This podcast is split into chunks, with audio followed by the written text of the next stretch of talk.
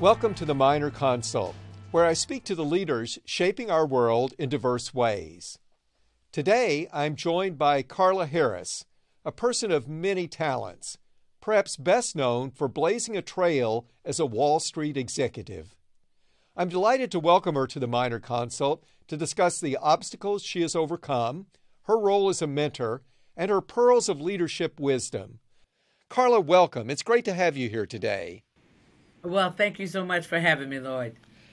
So, Carla, you were born in Texas and you spent much of your childhood in Jacksonville, Florida. From there, you went on to Harvard, where you earned your bachelor's degree and your MBA. Can you tell us about your upbringing and the challenges you faced in your journey to college and then business school? Yeah, I'll tell you, Lloyd. I had a, I had a great childhood. My mother was uh, a elementary school, excuse me, a middle school administrator. She started off as a physical education teacher and then uh, got her master's and then became uh, an administrator of the school. My father was a captain of a commercial fishing vessel. And they, number one, always made me feel like I was supposed to do well. Never made me feel like it was special. I was special because I made A's. They impressed upon me that I was supposed to make A's and I was supposed to do well. But I will tell you that I did not have anybody around me that had been engaged engaged in what I'm going to call formal business, meaning in corporate America, working in uh, you know working in a in a high rise, if you will, certainly working in financial services or in any other part of what we would think of as organized business. I had entrepreneurs around me for sure and educators, but it was after my sophomore year at Harvard uh, that I realized that there was this thing called finance and there was this thing called Wall Street and the reason I was attracted was, frankly, a, lo- a, number of my friends after the first year, after our freshman year, went off to this program that was started by SEO. And they came back talking about what a great time they had on Wall Street. And that's what piqued my interest. And I had started an appetite and decided I was going to go for it this summer after my sophomore year. But I will tell you that I grew up uh, in, in an environment where I went to Catholic schools from K through 12 and my high school was a very competitive high school, one of the best in Jacksonville. And while I had aspirations to go to college, I didn't have any particular sight or target on Harvard. But my classmates in honors classes were asking each other, Have you applied to Harvard yet? Have you applied to Princeton? You know, I got my application into University of Pennsylvania. Oh, I'm thinking about Cornell. And those were some of the things that made me look into the Ivy Leagues uh, a little bit more vigorously. That, that's wonderful. And following your time at, Har- at Harvard, you did land on Wall Street. And what you mm-hmm. talked a little bit about it, but can you tell us more about what made you decide to focus your career in investment banking as opposed to, or in contrast to other aspects of the financial services industry? Sure. The summer of 1982, which was the summer after my sophomore year when I had the first Wall Street internship, I was placed in public finance at a firm that was then called Blyth Eastman Paine Webber, which, as you know, has, has long been gone and folded into uh, the DLJs and some of the other uh, firms on the street. And that summer, I realized that I had an opportunity to use my economics degree, number one. Number two, I realized that a lot of the things that attracted me to the law were actually found in business. I wanted to call the shots. I wanted to have a lot of responsibility early on, and I wanted to, quote, make a lot of money. And all of a sudden, I realized that what I thought about law was actually found in business that the lawyers didn't call the shots, the business people call the shots, and they help you get it done within the context of the law. That's what lawyers did. I, there I was with a lot of responsibility. At 19 years old, I was working on analysis from which people were making decisions to issue hundreds of millions of dollars of bonds and oh by the way they they earned quite a lot of money and so that was the thing that turned my attention to investment banking but i will also tell you lloyd i'm negatively motivated and when you tell me I can't do something, I'm all over it. And the fact that I did not see a lot of women and I did not see a lot of people of color really piqued my interest around investment banking because frankly there was no logical explanation as to why that wasn't the case at least not in my 19 year old mind so i turned my sights towards going towards that that's wonderful. And, and, Carla, you've been tremendously successful, rising to the level of vice chairman at Morgan Stanley over the course of your career. In fact, Bloomberg News has referred to you as one of the few black women to rise to the top echelons of Wall Street. You've also been named to Fortune magazine's list of the 50 most powerful black executives in corporate America and many other national lists and recognitions of your prominent role as an executive leader. Can you tell us a little bit more about the what the atmosphere was like for you as you built your career in an industry that, as you pointed out, uh, has been is dominated by by white men, and how did you manage the unique challenges that you faced? Sure. The toughest thing to figure out, Lloyd, was that uh, it wasn't not, in fact, uh, meritocracy. Every company that came to Harvard Business School to recruit, whether it was financial services or not, in 1987, they all sold a meritocracy. All you have to do is be smart, work hard. You can go to the top in our organization. But it didn't take me long to realize that that was an incomplete success equation. So the hard part was not having a playbook, not understanding that you cannot do it alone. You can't just be smart and and keep your head down and work really hard and therefore you will shine or people will give you your due. You need other relationships. The, understanding that there is a room where all of the major decisions about your career, your compensation, your promotions, your new opportunities are all decided in a room behind closed doors where you are not present. That was a big aha. So, not understanding the landscape, the context, the rules of the game were the tough pieces, and then having to figure those out because it wasn't as if people were sharing information. Let me tell you how you need to do this, or let me tell you how you need to approach that person, or let me give you the script of what you need to say when you're speaking to your boss. So, learning all those things the hard way, Lloyd, you know, falling in a hole, having to crawl out, then ponder what should I have done, and then being ready to then apply that lesson the next time that that situation came around because it will come around if you don't learn it the first time. So those were the tough things. And then feeling I didn't have sort of feelings of isolation. I wasn't worried about sort of you know, being the only, because frankly, if you're a boomer and you're a person of color and you're a woman, then you understood that if you wanted to play at all, you were going to have to be the first and the only in many, many rooms. So that was just a given. But really trying to figure this all out on your own, that was the hard piece. How did how did that make you feel, Carla? I mean, I I, I think many of us would have been would have been angry that there was there were these unwritten rules that, uh, mm-hmm. as you said, no one was communicating, and and you were like maybe in a fishbowl where everyone was looking in at you, but you couldn't really see out at them or what they were thinking. How how did you ah. react to that? And was it motivating? Was it um, off-putting, or some combination of all of the above? I will tell you that it was absolutely motivating because this is where the negative motivation kicked in, Lloyd. Sure. You know, the fact that it was hard, or if you knew somebody was trying to make it more difficult for you, in many cases, those were the times, those were the situations that made me push even harder or made me even more determined. So I would say that in many ways, it was a blessing being negatively motivated because it became, you know, part of the the stimulant, if you will, to keep pushing through, as opposed to the barrier to make you say, "Uncle, I'm done. It you know, life is too short."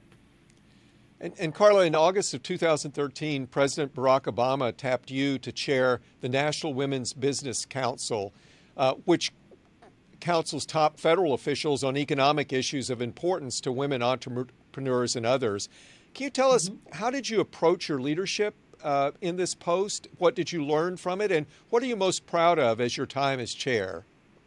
Well, I'll tell you, this is where Carla the banker helped Carla the public servant because as a customer gal, Lloyd, the first thing that I did was go to the constituents, and the constituents of the National Women's Business Council is the White House, it is the Congress, um, and the small business committees within the House uh, and the Senate, uh, and it's also the SBA. So the very first thing that I did was to go and visit each of the constituents and say, if the National Women's Business Council was going to do anything over the next year or two, what do you think the priorities should be? Because one thing that I've learned as a customer gal, you should never go off and pursue that which you believe to be successful. Always ask the customer sure. because you can work really hard, but you may be offering something that is not valued. And there you have given your all, but it's not something that they care about. So find out what they care about. The second reason it's an important thing to do is because they may not have an opinion And in the absence of an opinion, you get to define the agenda. And so, in many of those conversations, frankly, what I got back was, hmm, that's a good question. Um, hmm, well, this is what I know of the council 10 years from now. So that gave me the opportunity to say, well, maybe it would be good for us to focus on expanding the definition of women owned to women led. Maybe it would be important for us to work on sole sourcing and open that channel a little bit more so there's more more money going from the largest uh, you know, customer, meaning the government in the country, that could funnel more money to women entrepreneurs for this program and that program. So those are some of the things that that we focused on. But one of the things that I'm most proud of is that we did expand the conversation from women owned to women led because I felt strongly that if a woman was going to raise money to expand and scale her business, by definition, she might not own 51%. So we should not confine the conversation to women owned, but rather expand it to women led. And I think we were pretty successful in being able to do that. That's wonderful. Now I want to ask you about Carla's Pearls. You've yes, literally sir. written the book on strategies for effective leadership. In fact, three books. Um, in Lead to Win, you write an update on the leadership advice uh, that you've given and learned from in the playbooks dating back to the 1990s. In your perspective, which stretches over a period of time in business and the corporate environment and in leadership, how has the corporate environment changed during that period of time? And how have the expectations for successful managers changed? Yes. Oh, thank you for this question, Lloyd. I grew up and built my career in the late 80s, early 90s, early 2000s when I would argue that the leadership context was a my way or the highway type leadership context. And as I like to joke, you know the way the old joke used to go. Your boss says jump, your answer better be how high. But now we're in an environment where millennials and Zers are the dominant population in the workforce. And if you say jump, they're going to say why. And interestingly enough, we have people who are in the leadership seat who are not used to being challenged like that. If they give you an assignment, they want you to execute and not ask, where does this fit? Why are we doing this? Do I really need to do it this way? That's number one. Number two, people tend to lead the way they were led. So now you have people who were are in the leadership seat who were led in that my way of the highway type context, trying to lead people who question and who want to be motivated and inspired before they will deliver their excellence. So the question is do these leaders know how to do that? And and I would argue many do not because they're leading the way they were led. So the whole context has changed in general. And and Lloyd, I noticed this in the fourth quarter of 18. That's when I had my aha moment that millennials and Zers were quickly becoming the dominant population in the workforce. Now you layer on a global pandemic, you layer on social unrest on the back of racial inequities in this country and frankly around the world, and you have a situation where there's been two powerful shifts the first shift is the amplification of voice and choice. Employees are now telling you the kind of environment they want to work in. They're telling you now when they want to work, how they want to work. They're asking the question, what are the corporate values and do they really align with mine? They're asking employers to speak about society is- societal issues and their challenges. Okay? And oh, by the way, employers are trying to solicit their employees' voices because they recognize the power of engagement. So that's one big shift that has happened. The other is the change in the contract between employer and employee. It used to be as employer, I could tell you what to do, how to do it, where to do it, when to do it, and how to show up to do it. Well, two and a half years in, in the pandemic environment, and many industries and many companies had record years. So you can't really argue about where to do it. And oh, by the way, I can't really tell you when to do it. You can produce it at two two o'clock in the morning, but as long as you get it there, I can't tell you really how to do it because I'm not looking over your shoulder because leadership is no longer about oversight but rather insight. Oh, by the way, I can't tell you how to show up to do it. Can anybody say sweatpants?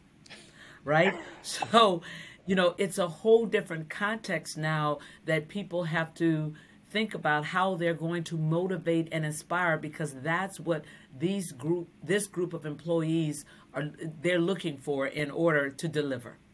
And, and Carla, how how would you grade the business community on how well that transition is going and how well the senior leaders of the business community, the financial services community today are doing with that transition that you just so eloquently described?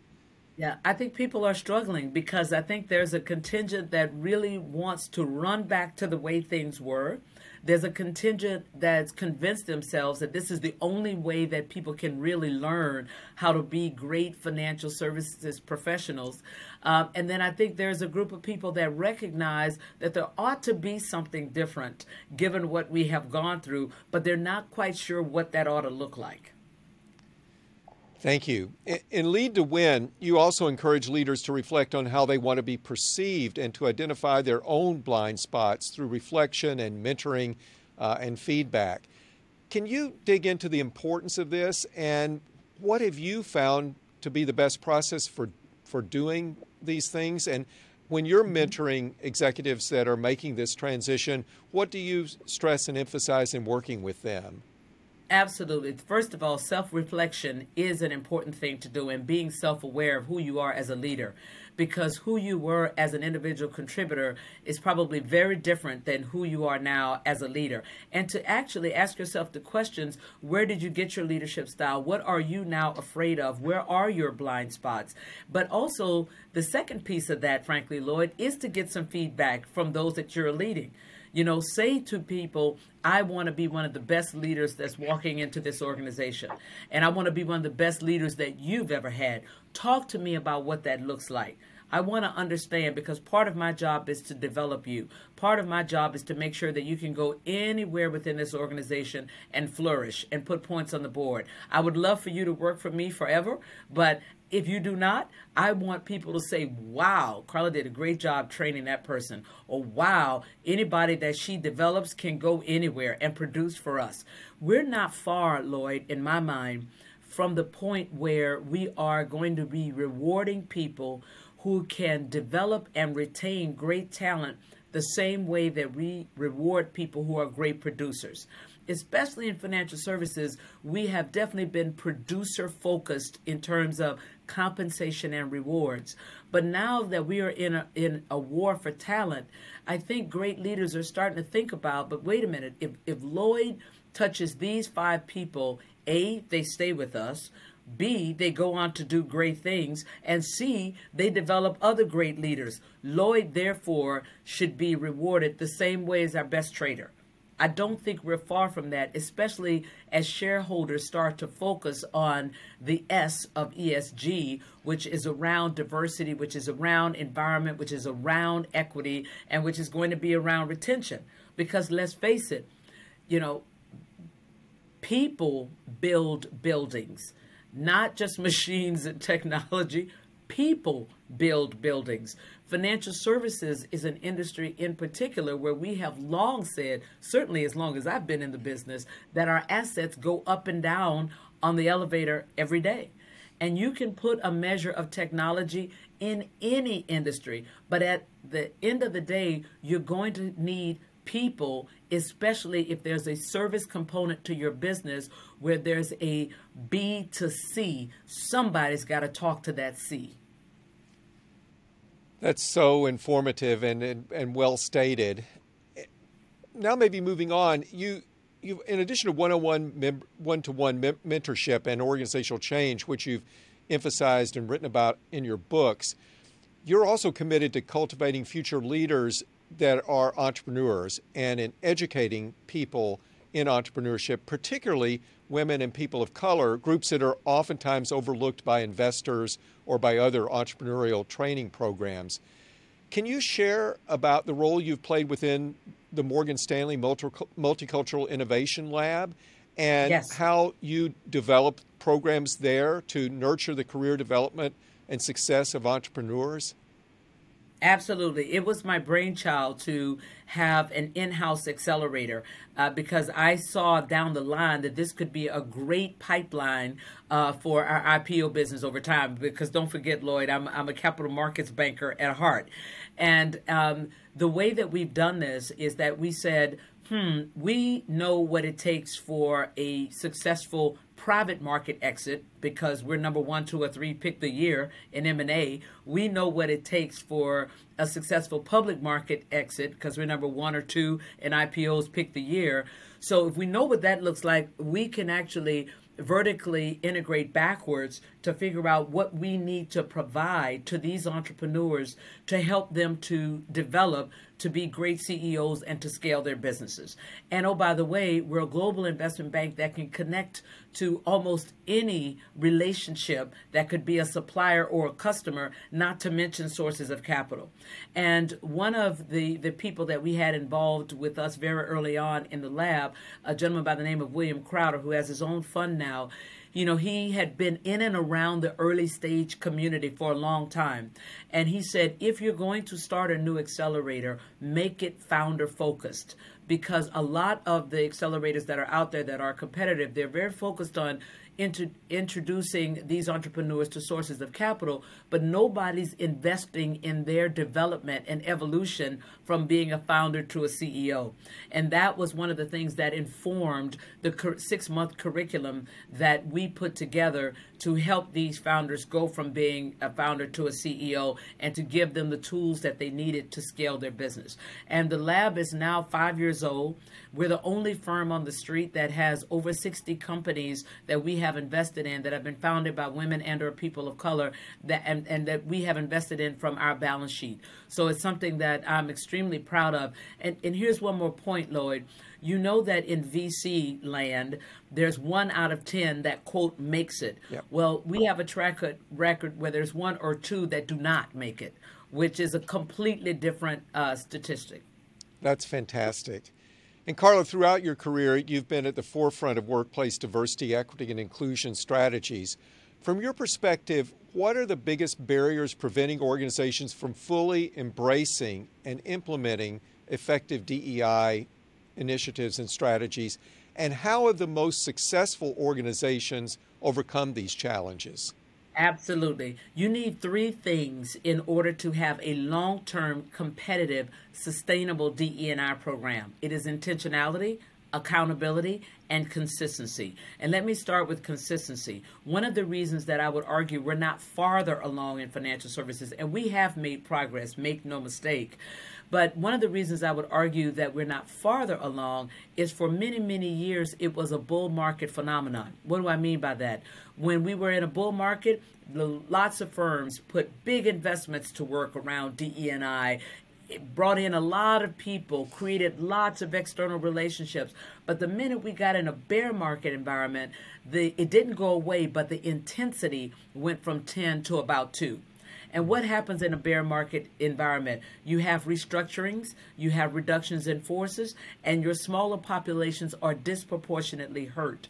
So when you go back into a bull market phenomenon, you look and you have no pipeline you're starting all over again. So it's been that kind of boom or bust cycle, uh, you know, over the last 30 years that we've been in this conversation. Better?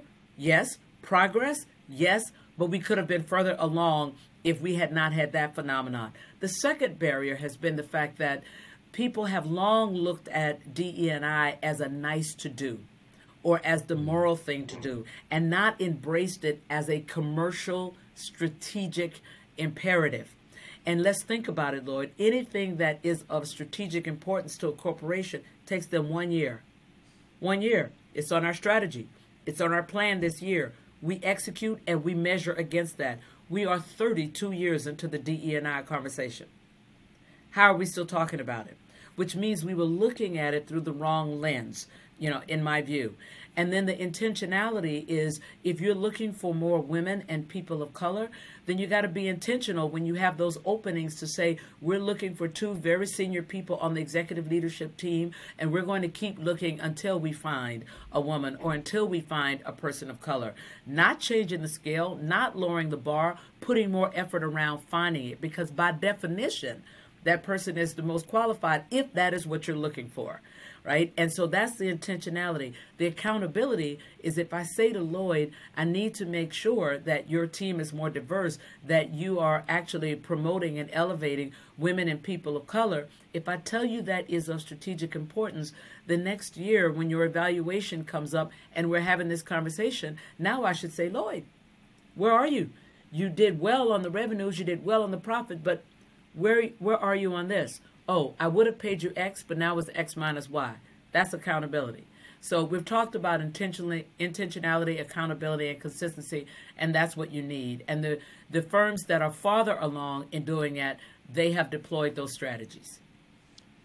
Switching gears for a moment, as a fellow music lover, I'd be remiss if I didn't ask you about your singing. On top yes, of sir. your incredible career in finance, you're also an accomplished vocalist singing at concerts at Carnegie Hall, the Apollo Theater, and many, many other venues and recording albums. Uh, what role does music play in your life, and how do you make time for music uh, in the face of your incredibly busy schedule? Yeah, I'll say that music is a very big part of my life. I also sing in a choir up in Harlem at St. Charles Borromeo Church.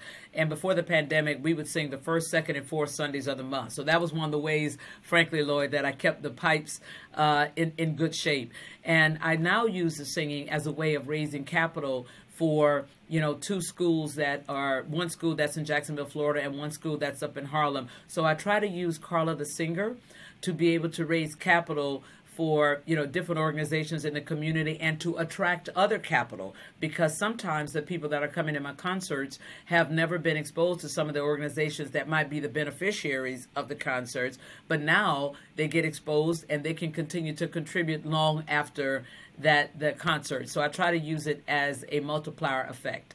Uh, and i will tell you there are often times in my investment banking context where Carla the singer is in the room before the banker is in the room because Carla the singer can read an audience better than Carla the banker. So they coexist and leverage each other.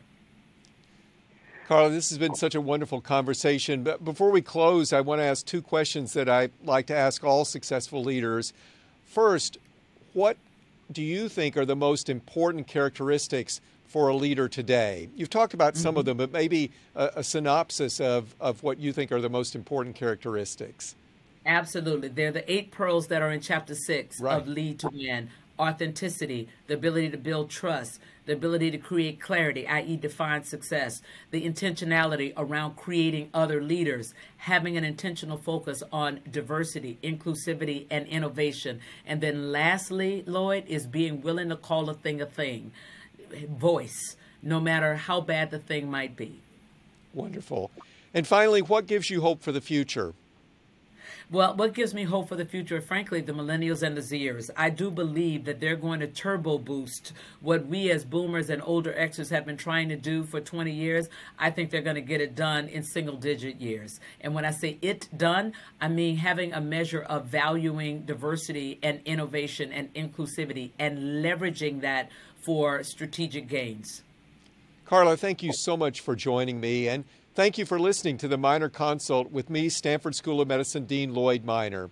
I hope you enjoyed today's discussion with longtime Morgan Stanley executive Carla Harris. Please send your questions by email to the Minor Consult at theminorconsult.com and check out our website, theminorconsult.com, for updates, episodes, and more. To get the latest episodes of the Minor Consult, subscribe on Apple Podcasts, Spotify, Stitcher, or wherever you listen. And if you enjoyed today's episode, please rate the podcast five stars. Your feedback helps make this podcast happen. Thank you so much for joining me today. I look forward to our next episode. Until then, stay safe, stay well, and be kind.